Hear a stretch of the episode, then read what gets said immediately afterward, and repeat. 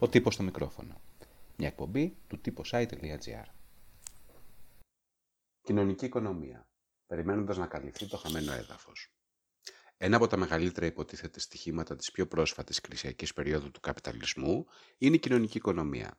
Η ιδέα του συνεταιρίζεστε δηλαδή, νομοθετημένη έτσι ώστε θεωρητικά να δημιουργήσει νέες θέσεις εργασίας, να εξασφαλίσει ένα εισόδημα και να προάγει κάποιου τομείς της επιχειρηματικότητας.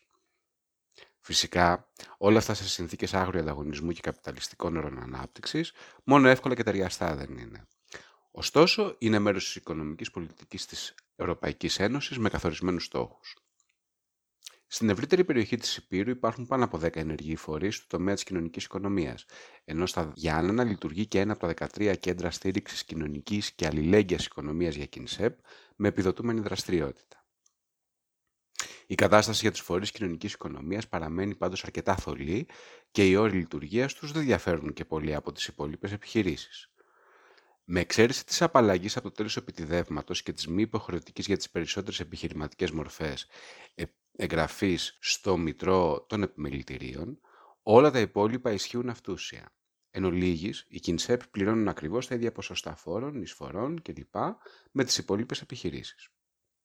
Οι ΚΙΝΣΕΠ οι οποίοι συστάθηκαν με τον νόμο 4019 του 2011 και επανακαθορίστηκε το πλαίσιό τους με τον νόμο 4430 του 2016 και γενικότερα η κοινωνική οικονομία δεν βρίσκονται στις προτεραιότητες της νέας κυβέρνησης. Αυτό φάνηκε τουλάχιστον από τις πρώτες δηλώσεις και κατευθυντήριες γραμμές που έδωσε ο Πρωθυπουργός Κυριάκος Μητσοτάκης στους υπουργούς του. Υπάρχει λόγος ανησυχίας για τις κοινωνικές επιχειρήσεις; Μάλλον όχι, καθώς η γραμμή της Ευρωπαϊκής Ένωσης δεν έχει να κάνει με την κατά καιρούς κυβερνητική διάθεση, αλλά στοχεύει σε μια ικανή κάλυψη της επιχειρηματικής δραστηριότητας από τους φορείς κοινωνικής οικονομίας σε σύντομο χρονικό ορίζοντα. Από την άλλη, όμως, οι ελληνικές κυβερνήσεις έχουν δείξει κατά καιρούς αδιαφορία σε τέτοιου είδους στοχεύσεις.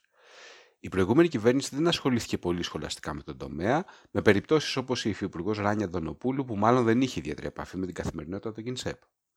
Στον απολογισμό που έκανε η ειδική γραμματεία Κάλο πριν από λίγες μέρες, υπήρξε η παραδοχή της καθυστέρησης των χρηματοδοτικών προγραμμάτων προκειμένου να εναρμονιστούν οι απαιτήσεις με τις προδιαγραφές της Ευρωπαϊκής Ένωσης. Επίσης, το κανονιστικό πλαίσιο δεν είναι ακόμα πλήρες και αρκετά πράγματα που προβλέπονται επί της ουσίας δεν είναι υποχρεωτικά. Κάπως έτσι, οι φορείς κοινωνικής οικονομίας ζουν παράλληλες πραγματικότητες. Από τη μία, αυτή του κοινωνικού συνεταιριστικού πλαισίου, που είναι εξαιρετικά αδύναμο ακόμα, αλλά δίνει τη δυνατότητα εργασίας σε αρκετό κόσμο. Από την άλλη, τον κόσμο της φορολογίας και των συνθηκών της αγοράς, όπου αντιμετωπίζουν τα ίδια ακριβώς προβλήματα με όλες τις υπόλοιπες επιχειρήσεις. Τι θα κάνει λοιπόν η νέα κυβέρνηση με την κοινωνική οικονομία, είναι ένα ερώτημα που απαιτεί απαντήσεις όχι προβαλλόμενο από κάποια ειδική ομάδα, αλλά από ένα ικανό κομμάτι της αγοράς πλέον. Απόψεις πάντως που εκφράστηκαν από νεοφιλελεύθερα φόρα πρόσφατα, όπως για παράδειγμα ότι οι ΚΙΝΣΕΠ δεν είναι κανονικές επιχειρήσεις, μαρτυρούν άγνοια νομοθεσίας και πραγματικότητας και ίσως μια επικίνδυνη τάση. Ακούσατε τον τύπο στο μικρόφωνο. Μια εκπομπή του τύπος i.gr.